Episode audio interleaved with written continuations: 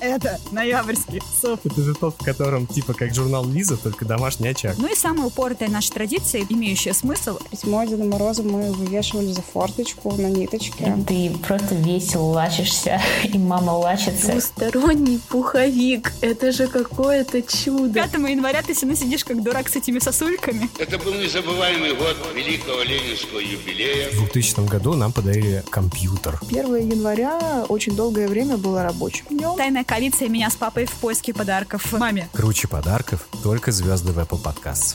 А еще не забывайте подписываться.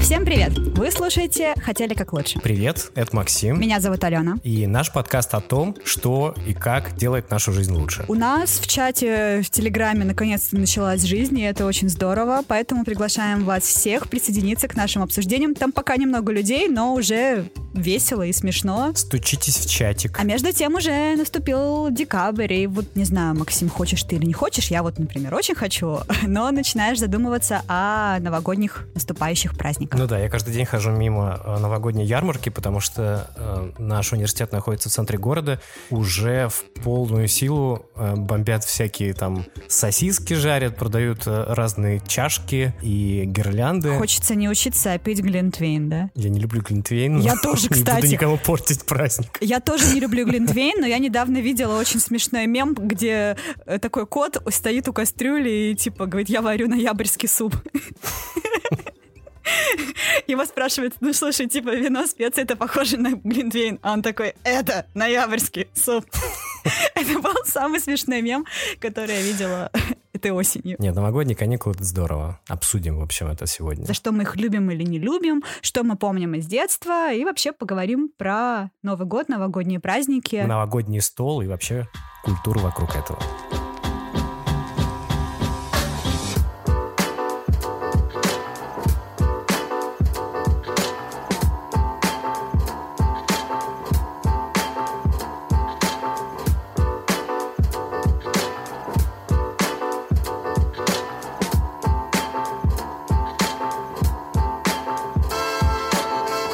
Слушай, но мне кажется, я тебя задолбаю минут примерно через 20, потому что я себе даю полный отчет в том, что я немножечко поехавшая на тему Нового года. У меня подготовка начинается, вот без преувеличений, где-то с середины октября.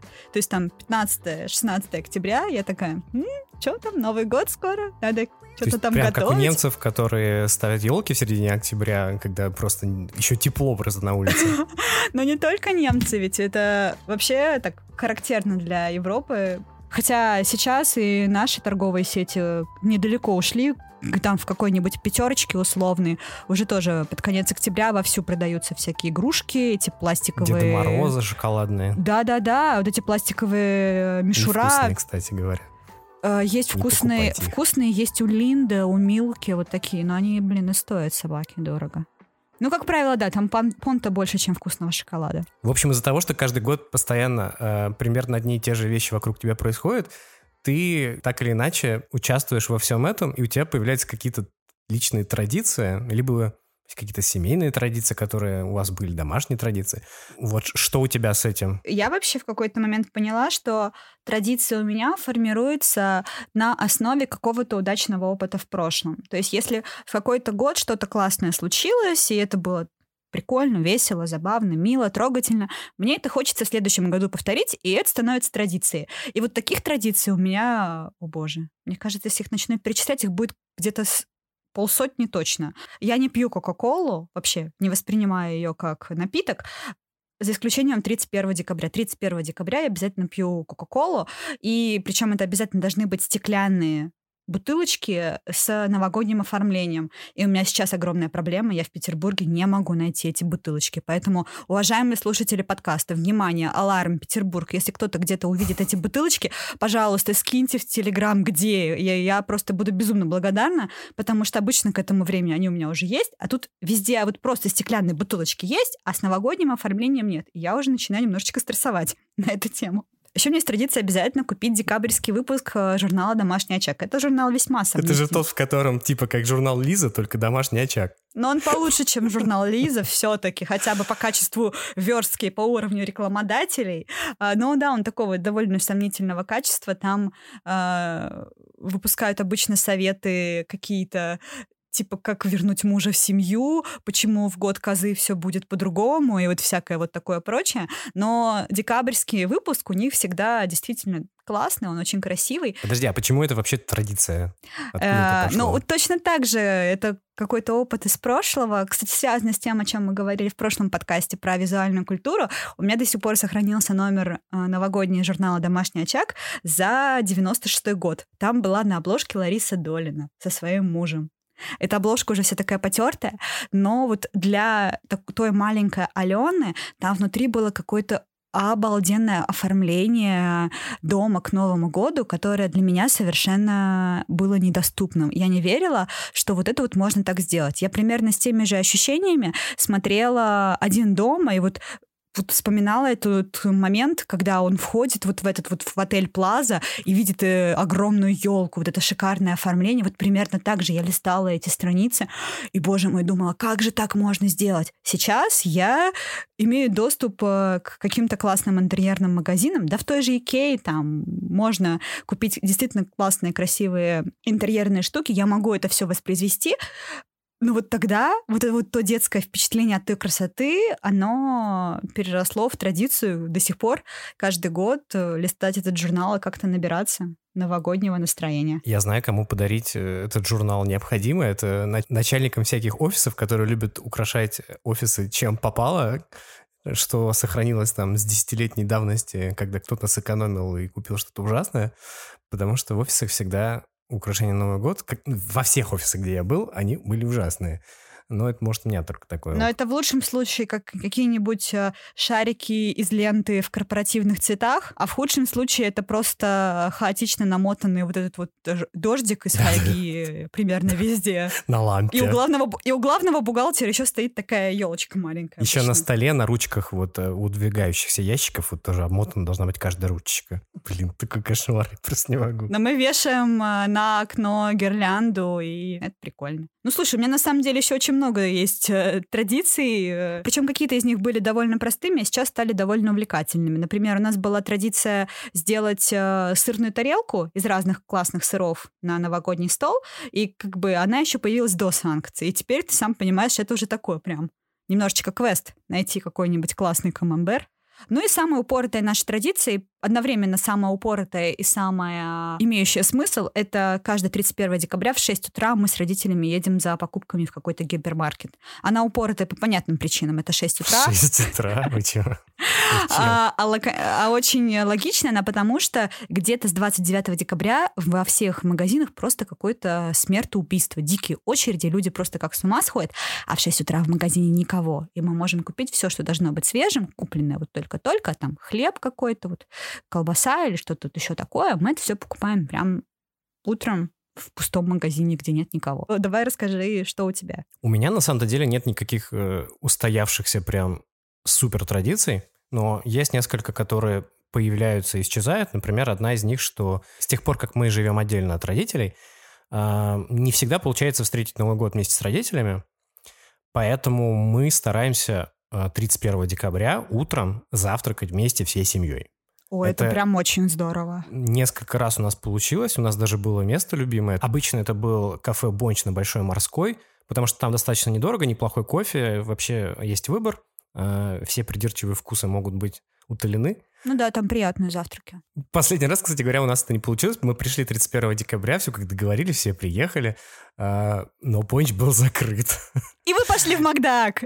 Да, там мы напротив Макдак просто. Но да, Макдак был в списке как бы. Это очень классная традиция, и мне прям кажется такой хороший лайфхак, если не, не удается встретить Новый год с родными, такой как семейный обед, семейный Да, это завтрак. такая альтернатива. Еще я знаю, что у Ани есть э, не то чтобы традиция, но так получается, что перед Новым годом она постоянно стрижется. И, ну, это, наверное, просто какое-то желание освежиться, или, не знаю, вряд ли за этим есть какая-то... В этом какая-то есть какая-то тенденция, мистика. которую я не понимаю, но примерно в декабре, вот серьезно, битва за мастеров, которая связана с какой-то бьюти-рутиной, это просто реально как какие-то голодные игры. Вот каждый раз, когда открывается запись у какого-то мастера, вот мне кажется, он где-то там такой ударяется гонг, то начнутся голодные игры. И все такие идут, я хочу 27 20.00, стрижка, нет, мне маникюр. Потому что попасть к мастерам по маникюру, к специалистам там по окрашиванию, стрижкам, безумно сложно. Вот у меня одна коллега, она записалась на новогодний маникюр в августе. То есть она даже меня превзошла в том, чтобы... Господи, что? Что? Она даже меня превзошла в том моменте, когда начала готовиться к Новому году. И, ну, еще я, ладно, могу оправдать э, маникюр. Все действительно хотят, чтобы именно в новогоднюю ночь быть со свежим маникюром, еще там какие-нибудь шарики нарисовать, какие-нибудь там блесточки. Обожаю все это. Подруги и сестры мои, я надеюсь, что все из вас уже урвали классное место вашей мечты и время для того, чтобы сделать всю свою предновогоднюю бьюти-рутину. Я вас верю. Кстати говоря, у мужчин тоже есть такое, потому что под влиянием того, что Аня идет стричься, я такой, ну ладно, надо мне тоже постричься. А ты Э, что это такая? я- Она стрижена, а я не стрижена. Ну, просто так совпало, что я оброс уже к этому времени. И я такой думаю, где-то, где-то 25 декабря пойду сейчас на сайт Чоп-Чопа запишусь, как обычно, к своему парикмахеру Леше Щукину. Смотрю, у него нет ни одного места, ни, одной, ни одного даже получасика до, до 1 января, там, до 3 января какого-то. И я такой, блин, что за подстава вообще?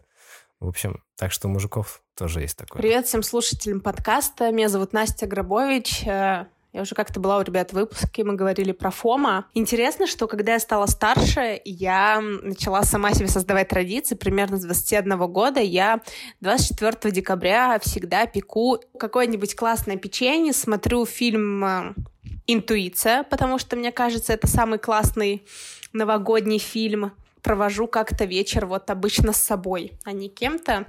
Потом эта традиция, конечно, ушла. Мне надо смотреть каждый год интуицию, но я думаю, что в этом году тоже обязательно что-нибудь придумаю. Я всегда стараюсь Новый год э, сходить к своей тете, к своей сестре, если я нахожусь с ними в одном городе. Вот, это, наверное, самая главная традиция, которая у меня пока есть. В школьные годы у нас была такая, мне очень нравилась эта штука, она несколько лет повторялась. Мы, так как были еще школьники, вместе Новый год мы не праздновали, ну, достаточно маленькие еще были, но 1 января мы всегда ходили в кино на какой-нибудь странный фильм, часа где-то в 4, и мы тусовались, и потом ходили в КФС и так далее. Это было весело. Прикольно.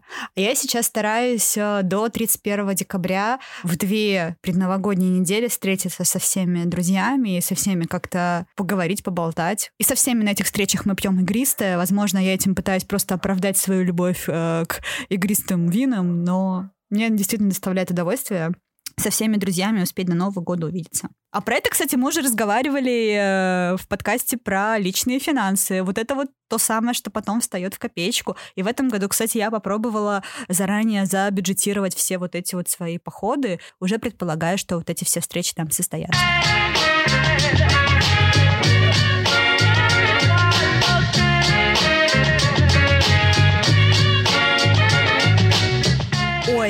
Кстати, вот уже на следующей неделе я буду ставить елку. Я обожаю это делать. И я никого не подпускаю к украшению елки. Я пытаюсь создать видимость демократии в нашей семье, но на самом деле я абсолютный диктатор в плане украшения в нашей квартире. И в какой-то момент, я даже не помню этот момент, у нас украшение просто елки переросло в украшение абсолютно всей квартиры. Я трачу примерно двое суток на то, чтобы все зеркала там обмотать э, какими-то гирляндами, собрать какие-то композиции из еловых веток. Кстати, друзья, всем рекомендую лайфхак. Идете просто в ближайший лесочек, набираете там опавшие ветки, только не надо ломать живые деревья, собираете опавшие ветки э, земли, ставите их в обычную вазу, простую стеклянную или просто даже в банку обычную. И потом наматываете туда вот эту вот икеевскую маленькую гирлянду на батареечке, включаете бау, волшебство просто за копейки. Я только хотел спросить, где ты возьмешь лесок в центре Москвы? Не знаю, пойти там в заряде.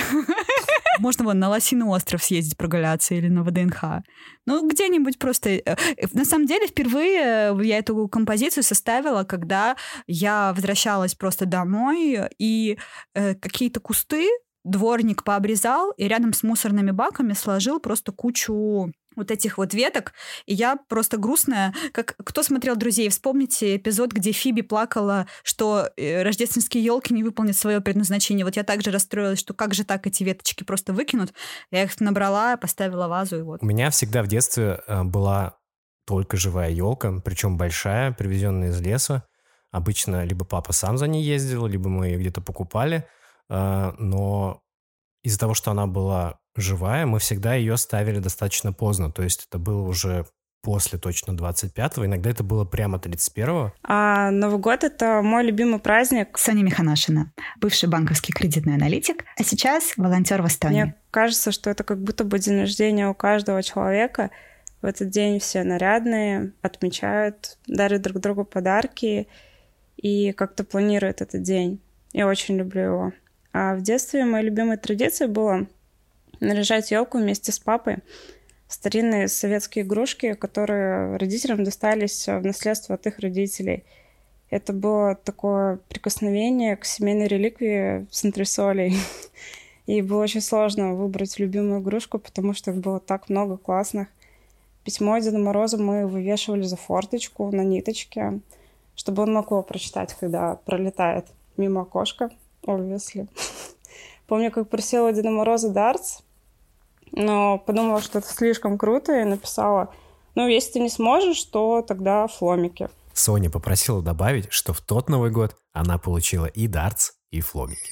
Кстати, ты помнишь вот эти елочные базары, которые появляются где-то в начале декабря?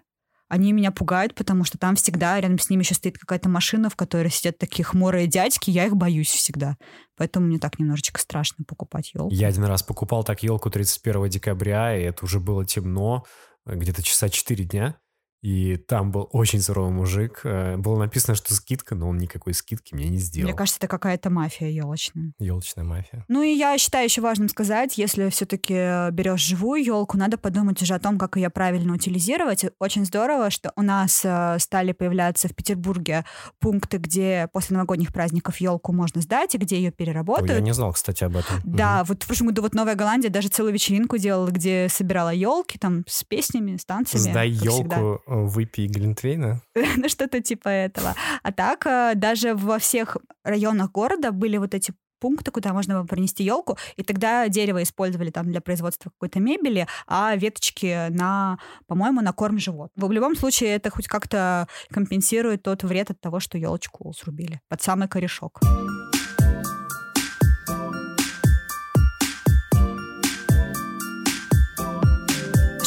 Помнишь из детства? У тебя остались какие-нибудь такие яркие воспоминания? У нас под Новый год обязательно был Дед Мороз, который приходил к нам в квартиру э, и поздравлял нас с братом. И мы, конечно, читали стихи всякие, э, играли на музыкальных инструментах, потому что брат играл на балалайке, я на гитаре. В какой-то момент мы даже научились играть вместе, играли вместе. Э, и Дед Мороз всегда нам, получается, дарил. Причем это было достаточно ну, брату, мне кажется, уже было лет 14, наверное, к тому времени, а мне было лет 7. Ну, в общем, это было всегда очень неловко, даже мне, семилетнему. А еще один раз к нам приходил Дед Мороз в папиных ботинках, мы заподозрили неладное. Всегда Дед Мороз дарил какие-то сладкие подарки, а какие-то уже, которые мы просили, а Дед Мороз составлял под елкой, и мы их находили первого утром. А, первый Новый год из детства, который я помню, был очень крутым, потому что все взрослые, они, они ушли тусить в соседнюю квартиру, а дети остались смотреть кассету тупой еще тупее, и это было просто гомерически смешно, и мы чувствовали себя очень по-взрослому. А ты не помнишь, с какого возраста ты прям стал встречать э, со взрослыми новогоднюю ночь? Потому что дети же там обычно ложатся спать, и вот с какого-то возраста они уже тоже вместе со всеми встречают Новый год, пробуют свое первое шампанское. У меня такое ощущение, что нас вообще не загоняли в кровать, мы пока не уснем сами, мы тусили мне Кажется, Но ведь это было трех. так классно. Это был чуть ли это был чуть ли не единственный день в году, когда было регламентное право. Да, да, да, когда не заставляли идти спать, да, это было круто. Я еще Ой, да, на свечках да. жег всякую фигню, на меня ругались. Да, сосиски на свечках жечь, это же просто святое. А у нас, кстати, еще с моего детства сохранился э, именно регламент вручения подарков э, где-то после полуночи. Когда мы поздравляем всех с Новым годом, я лезу под елку и раздаю всем подарки.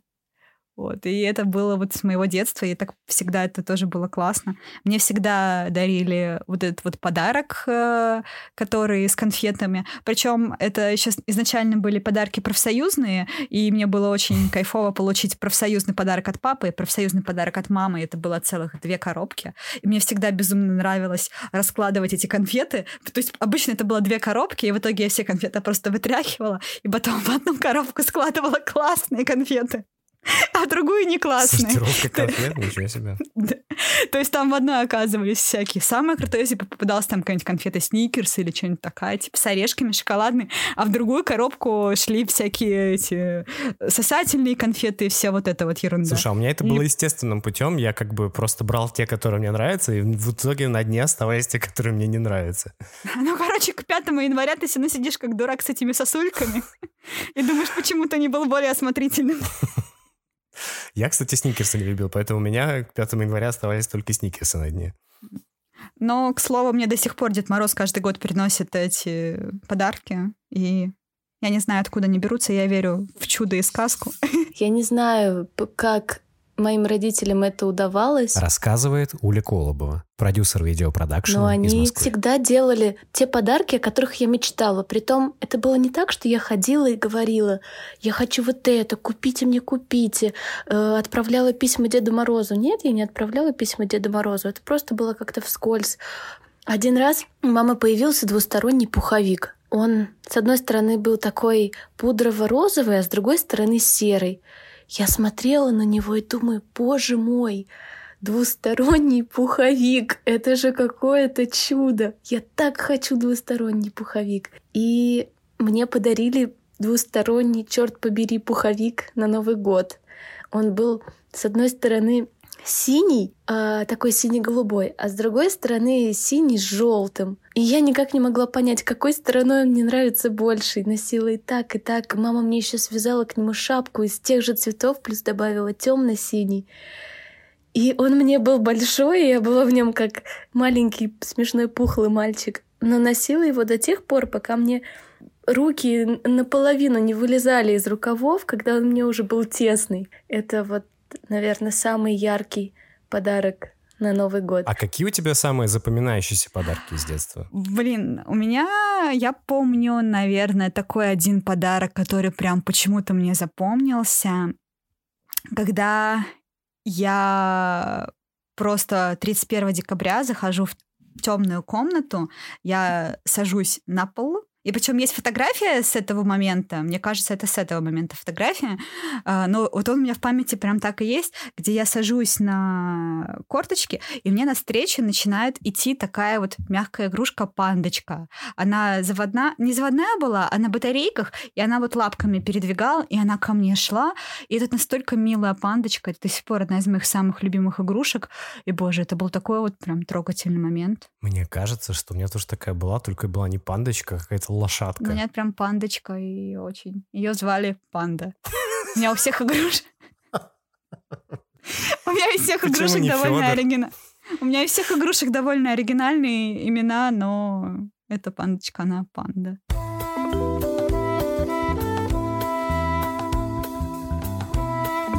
А еще мне как-то подарили классный конструктор. Ой, мне Лего дарили достаточно часто, потому что мы любили Лего. У моего брата была коробка, целая большая коробка с Лего. И, кстати говоря, он даже один раз обменялся со, со своим другом э, микроскоп. У нас был микроскоп такой, типа, подростковый, на какую-то огромную коробку Лего. И потом родители почему-то решили, что это нечестный обмен, и все вернули обратно. Но я один день поиграл целой огромной коробкой Лего. Вот. Еще... А это был выбор между наукой и архитектурой в тот момент, просто такой вот. А, Еще старшим братьям постоянно дарили Lego Technics, и там все было очень сложно, там какие-то огромные машины были. А... а у меня это был не Лего даже, у меня это был такой трушный конструктор прям с настоящими гаечными ключами, разводными ключами, отвертками, э, где были такие металлические детали, гаечки, шурупы, из них можно было, ну, примерно что угодно делать. О, я вспомнил. Нам еще в 2000 году нам подарили э, компьютер. Вау. И да, и я помню этот день, потому что он был... Я, кстати, не знаю, почему я его помню, если честно. потому что на меня это не произвело прям какого-то такого впечатления. Наверное, потому что я его не распаковывал, мой брат стал раньше, и так как подарок был у нас на двоих, он его распаковал. Я уже пришел к нему в комнату и увидел, что у него стоит компьютер. Мало того, что у него он стоит, вот, так он еще, он уже распакованный, он уже там что-то работает, и я был немного разочарован тем, что на компьютере нельзя ничего делать в 2000 году, кроме Paint, и писать в Word какие-то странные слова всякими странными шрифтами готическими, чем я и Ты вордартом этим. увлекался. Именно тогда Максим сверстал свой первый журнал.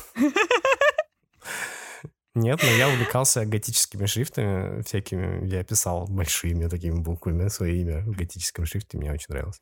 Но самый запоминающийся Новый год из детства был 2000 год, э, который предрекали все как конец света. И для меня, как ребенка, это было что-то очень таинственное и веселое. Казалось, что все взрослые договорились играть в какую-то игру, и это было очень интересно. Помню, как родители решили встретить 2000 э, год с размахом. У нас был большой праздник, э, много гостей, был запечен целый поросенок, с которым все фотографировались, и мне было очень страшно его держать, и на фотографии получилось испуганной. И вот в полночь все слушают э, речь президента, в которой Ельцин говорит о своем уходе. Так начался 21 век.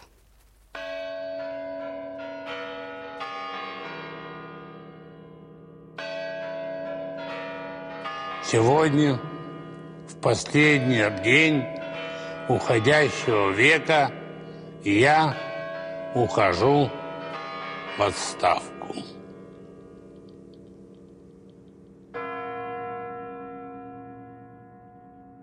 Я, кстати, тоже помню этот вечер и это обращение.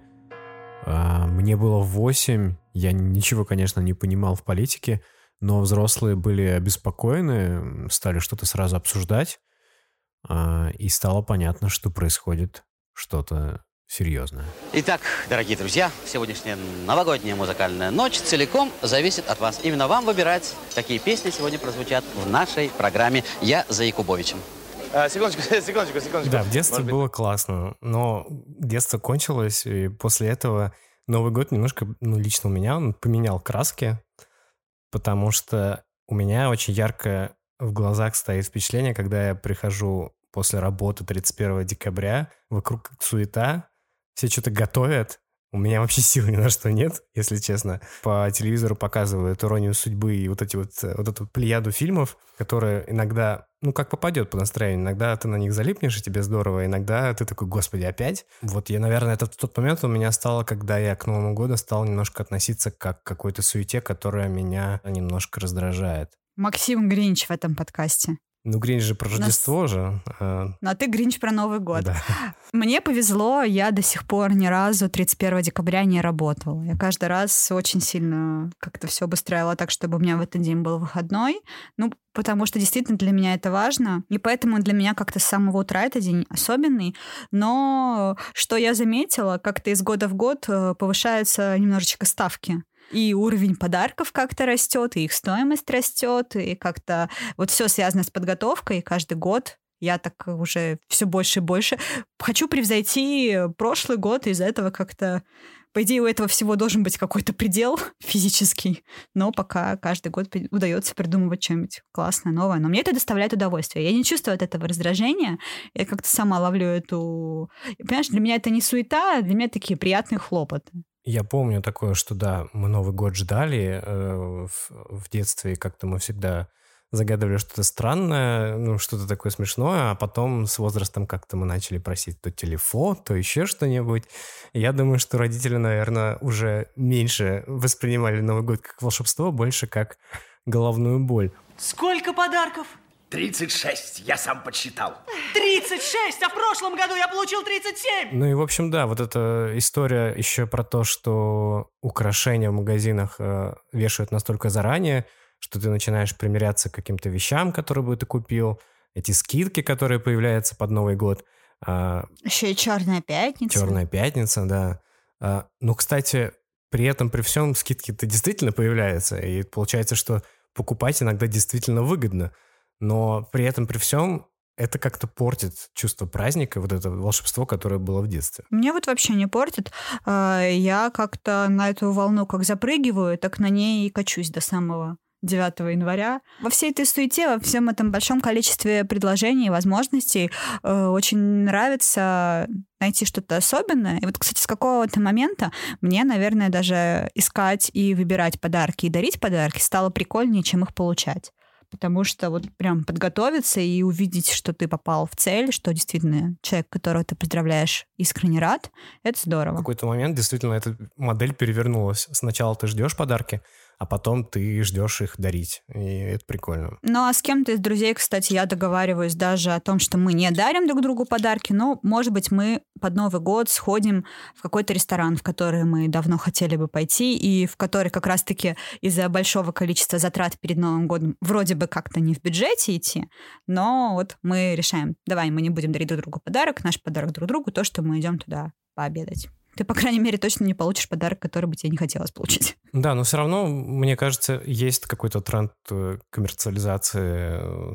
Нового безусловно, года, Рождества. Безусловно, Та же безусловно. история с Кока-Колой, Это... которая э, ну, эксплуатирует супер удачно уже 60 или сколько лет образ Деда Мороза-Санта-Клауса.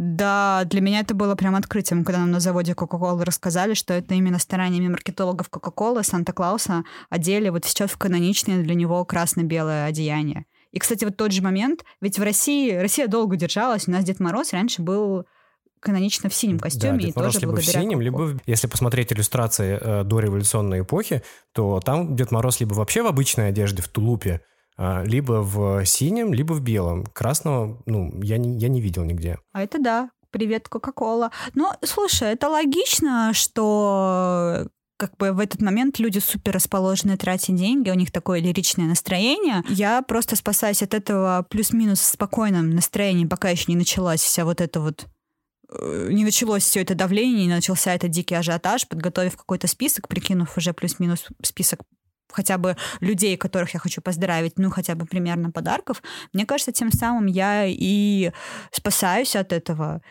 давления. И плюс ко всему еще новогоднюю рекламу Кока-Кола до сих пор я обожаю. Вот та самая первая, трушная, не вот эта вот вся фигня, которая сейчас, а та трушная, где едут этот, эти машинки, и дедушка с внуком читают книгу, и они переносятся в эту машинку. А в прошлом году я увидела в Хельсинки эти машины, да, я просто бежала. Я... Да, да, да. Да, я бросила все, я просто побежала. Как-то в, в какой-то год он э, был э, в Петербурге, но да, тогда я видел у меня в Питере были их, я их видел. пары, а я тогда их не смогла. Я так страдала из-за этого. Вот в прошлом году я увидела их в Хельсинки и просто аж задыхалась там от восторга. Это было классно. Да, я помню, что когда начинали показывать эту рекламу по телевизору в детстве, ты всегда такой, о, Новый год, здорово, прибегал, и действительно это настроение начиналось. Вот она удивительная сила маркетологов. И причем ну, здесь она прям классная, она прям хорошая. А что самое забавное с подарками, э, вот сейчас я себя, уже будучи взрослым человеком, я себя каждый год ощущаю реально тройным агентом, потому что у меня есть тайная коалиция. Ну, как тайная, она очевидная, тем не менее, это тайная коалиция меня с мамой э, в поисках подарка папе. Одновременно у меня есть тайная коалиция меня с папой в поиске подарков э, маме. И плюс у меня еще моя личная персональная коалиция в поиске подарка родителям. Я знаю, что родители объединены против меня в поиске подарка мне. И это забавно, но Алена такая прячет от всех подарки, пытается избежать раскрытия, и каждый год эта операция — это абсолютный успех. Так что, да. Я, кстати, люблю делать сюрпризы, но, но не всегда люблю, когда эти сюрпризы делают мне. А, и я всегда классно прячу подарки, так что их реально фиг найдешь. А, ты как Моника. Да ты не смотрел сериал «Друзья», но привет всем, кто смотрел сериал «Друзья». Я Помните тот эпизод? Сериал «Друзья», просто его не очень люблю. Сейчас тебя просто возненавидела половина подкаста. Дорогие неудачники, вы думаете, что я стану прятать подарки под кроватью? Скриптум, Чендлер, я знала, что они сломают тебя. Так, мы докатились до самой новогодней ночи, все. Половина года прошла, мы готовились, вот она самая главная ночь года. Как ты ее проводишь, расскажи. Ну, у меня Новый год, как все уже поняли, это супер традиционная вещь, и поэтому, ну, такая главная традиция это то, что Новый год мы всегда встречаем вместе с семьей. К нам иногда приходит кто-то в гости, иногда мы просто с мамой, с папой, но вот именно то, что мы всегда собираемся. Где-то часов в 11 мы садимся за стол, провожать Старый год, а потом встречать Новый. Это, не знаю, я обожаю вот эту вот нашу небольшую семейную вечеринку. Ни на что ее не применяю. А мы, кстати, садимся провожать Старый год где-то в 11.30, в 11.40, чтобы Но это как? Это Чуть-чуть номинально поесть, в 11. Да. Это номинально в 11, а по факту это, а, когда ты там один туфель надет, а второй там уже где-то теряется, ты заправляешь салат, судорожно дорезаешь сыр, это как бы... Подожди, ты что, из тех людей, которые одевают туфли дома, когда празднуют Новый год? Я тебе больше скажу, я макияж делаю. Ну, макияж, ладно, но туфли... И туфли, ну, естественно, это же переодеваться к обеду, дворянские обычаи. Вообще каждый день к обеду надеваю э, обеденное платье. Шучу, нет? Но, да, мы наряжаем стараемся. Я люблю да, надеть кстати, туфли. нам мама говорила, э, на Новый год иди надень что-нибудь нормальное, какую-нибудь рубашку там. Дальше мы с родителями наряжались. А это Маша Ростамова, автор блога Маша Саунд. Э, и пик просто моды тогда это был лак с блестками.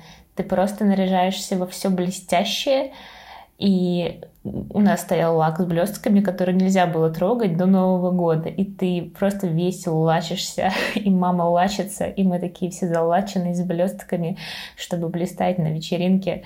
А, и я помню, что в детстве у нас э, мы смотрели телевизор постоянно, и мы с братом и сестрой сидели и смотрели весь вечер «Городок». Помните, такая была передача? «Ах, как хочется вернуться в городок». Вот, в общем, мы весь вечер смотрели, там крутили какие-то зимние серии, и потом мы, конечно, очень вкусно кушали то, что мама готовила весь день. Вот. Но по тем дням я, конечно, скучаю. До этого момента все та же самая компания людей ходили в каких-то там растянутых трениках, как да. Угодно. В ну, бегудях не совсем такие. так, да, но в бегудях точно, да. Ну, в этом символизм э, у нас, что в Новый год ты должен вступить во всей красе, красивым, нарядным. Поэтому я люблю так припарадиться. Мне тоже нравится встречать Новый год э, с семьей, но у меня есть э, небольшая хитрость.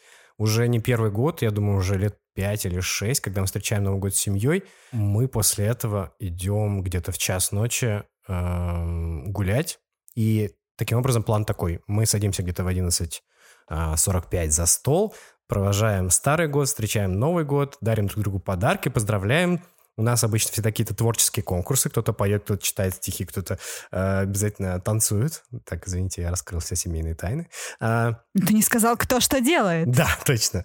И после этого а, мы отправляемся э, в центр и идем бархопить я всегда составляю какой-нибудь маршрут и отправляю его друзьям для того, чтобы э, люди знали, в какое время, в каком месте примерно я буду, и могли присоединиться.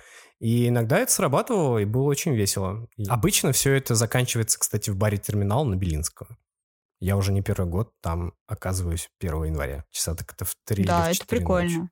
Такая тоже небольшая традиция. Это прикольно. То есть, друзья, 1 января 2020 года в районе 3-4 утра вы можете встретить Максима в баре «Терминал».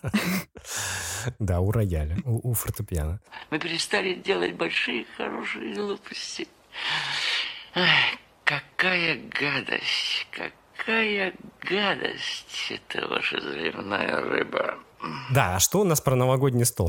А что у тебя на новогоднем столе? Я уверен, что там просто еще один список, что там должно быть, а чего там быть не должно. А вот здесь я тебя удивлю. Новогодний стол у нас супер минималистичный. Там есть э, на текущий момент буквально вот совсем небольшая порция салата оливье, какие-то легкие закуски к шампанскому, там пара бутербродов с икрой и сырная тарелка, и все.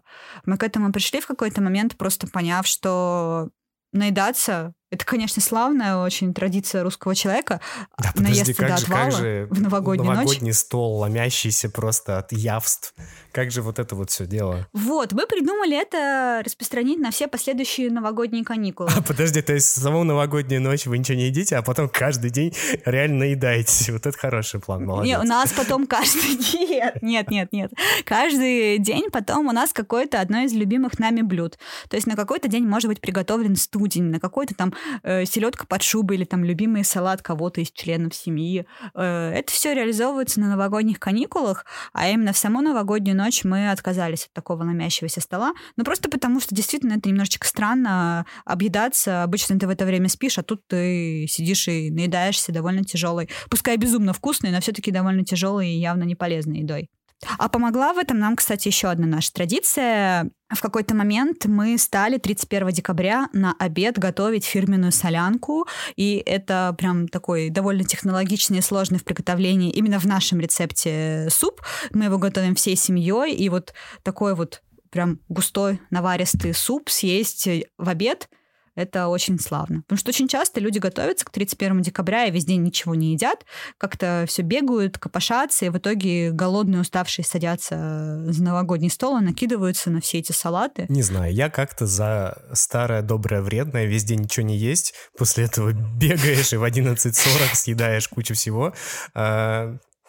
Потом слушаешь Трэш. Путина, а, потом обязательно корзиночки с сырным салатом, корзиночки с оливье, а, мясо по-французски. Тарталетки. Кстати, да, это же вот этот вот изящно, чтобы ты не просто так, а все в тарталетке. Не, на самом деле у нас стол Ух. постоянно меняется, но есть какие-то, да, э, вещи, которые хочется повторять э, в дань каким-то традициям. Например, тарталетки с салатом, да, это такая определенная традиция. Тарталетки с салатом хочется повторять снова и снова. В какой-то момент я начал э, делать такую штуку. На каждый Новый год я э, делал какое-нибудь блюдо, которое мне запомнилось из моих путешествий э, где-нибудь в других странах.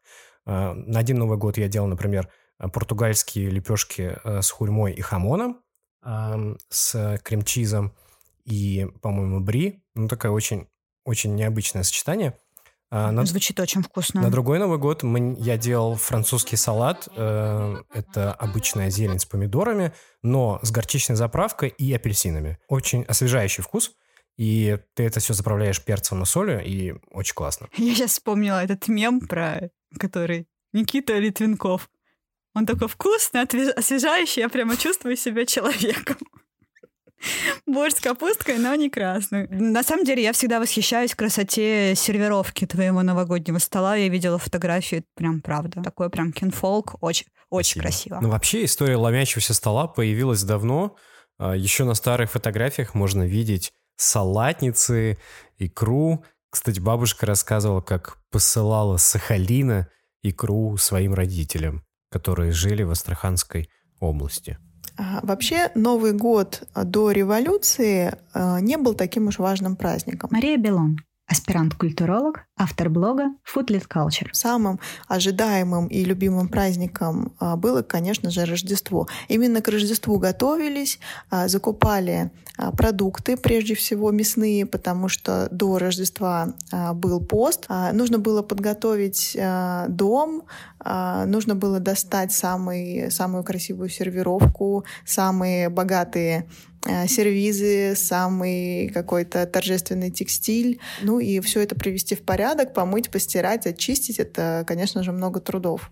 Очень э, Рождество любили дети именно из-за вот этой э, праздничной, предпраздничной суматохи. И вообще Рождество считалось праздником религиозным, праздником семейным. Это был праздник дневной, справляли его в дневное время. Это был именно рождественский обед. Ну а Новый год, он был праздником скорее светским. И и праздником а, более того взрослым, чисто взрослым. А, то есть детей а, укладывали спать как обычно, и взрослые потом а, уходили веселиться из дома, обычно по ресторанам или к кому-то в гости, где просто пили, танцевали, играли в карты, и, в общем, это ну, была, по сути, обычная вечеринка.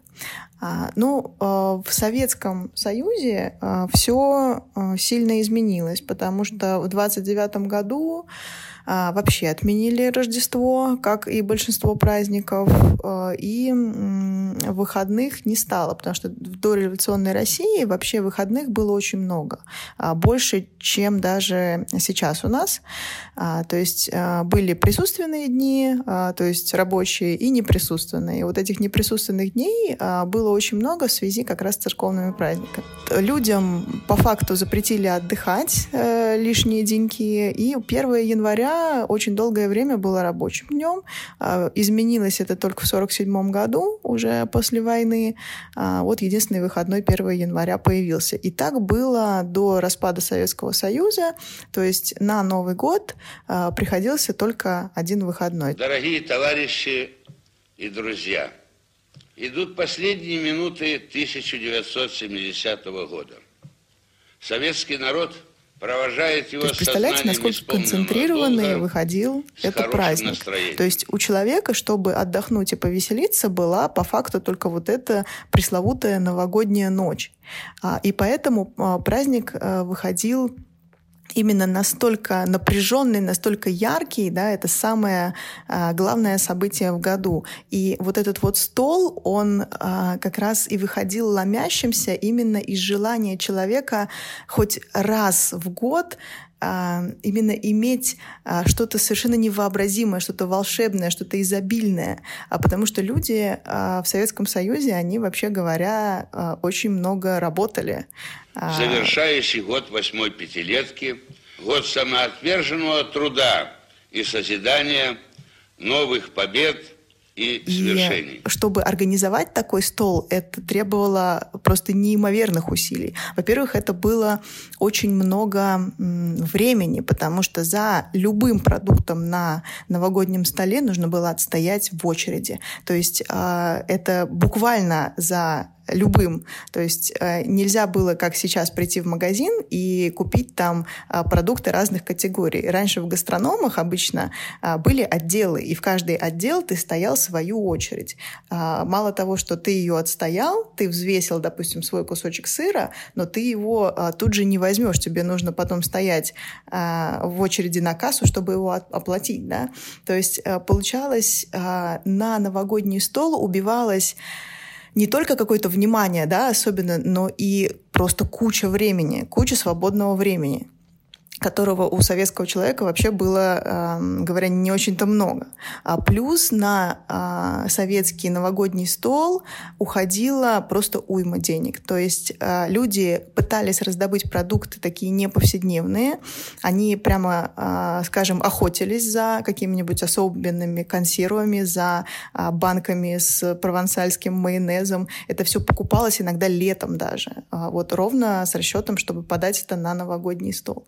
То есть получалось, что а, этот новогодний стол, он еще и стоил а, очень дорого. И поэтому так любили у нас а, справлять а, Новый год не в рамках одной семьи, а, допустим, несколько семей. Потому что это просто выходило дешевле, когда блюда получались а, вот так вот складчину. Да? Кто-то принес одно, кто-то принес другое. Я, кстати, вспомнил историю, которую мне рассказывали ребята из Армении о том, как у них проходит подготовка к Новому году. И меня в этой истории больше всего удивило то, что некоторые магазины э, предоставляют рассрочку на кассе на продукты. Новогодние праздники происходят так, что все ходят друг к другу в гости, и это обязательно. Ты все время даришь что-нибудь к столу, например, э, бутылку коньяка или, или водку, а когда ты принимаешь гостей, ты накрываешь на стол. Соответственно, это 7 дней постоянных э, встреч, и это очень затратно, поэтому магазины иногда да, дают такую интересно. штуковину. Ну, в принципе, близко к тому, что наши банки сейчас дают нам рассрочку по кредитной ну, это, карте. Да, то же самое, но меня удивило, что это происходит прямо на кассе. Да, это забавно. Хорошо, когда бизнес откликается. Хотя, кстати, вот что-что, а, откликаться на культурные традиции, чтобы дать возможность потратить тебе больше денег, вот это бизнес всегда делает очень хорошо. И очень быстро. Ой, ну что, отшумела новогодняя ночь, наступают длинные каникулы. Как ты проводишь новогодние каникулы, Максим? Вспоминается то, что ты полдня валяешься в кровати, и меня это, честно говоря, немножко раздражает. Я терпеть не могу валяться в кровати полдня. Но, с другой стороны, провести хороший Новый год, то есть не спать там до 4 до 5 утра, мне, наоборот, нравится. И это бывает трудно совместить с тем, что ты в 9 утра такой бордрый. 1 января, классно. Но, кстати, вот у нас есть на этот счет тоже традиция. Мне кажется, надо какой-то счетчик этих традиций вести. Традиция номер 97. Но она действительно очень славная, и не каждый год, честно признаюсь, удается ее реализовать, но если получается, я очень довольна. Мы с родителями идем 1 января на залив поздравлять, как мы говорим, залив с Новым годом. Э, в любом случае классно вот так вот выйти, прогуляться, не торопясь куда-то, и... или там на каток сходить. Мне кажется, самое главное — это составлять какие-то планы такие, чтобы они были разумные. Потому что э, обычно на новогодние каникулы э, есть две крайности. Либо ты совсем ничего не планируешь и просто хочешь отдохнуть, и это все обычно выливается в то, что в конце праздников ты понимаешь, что ты особо не сильно-то отдохнул, потому что ничего не сделал и то, что хотел. разочарован немножко. Да. И немножко разочарован обычно. Либо есть да. другой вариант, что ты, наоборот, напланировал кучу всего, и каникулы произошли настолько активно, что ты э, хочешь потом отдохнуть после этих каникул.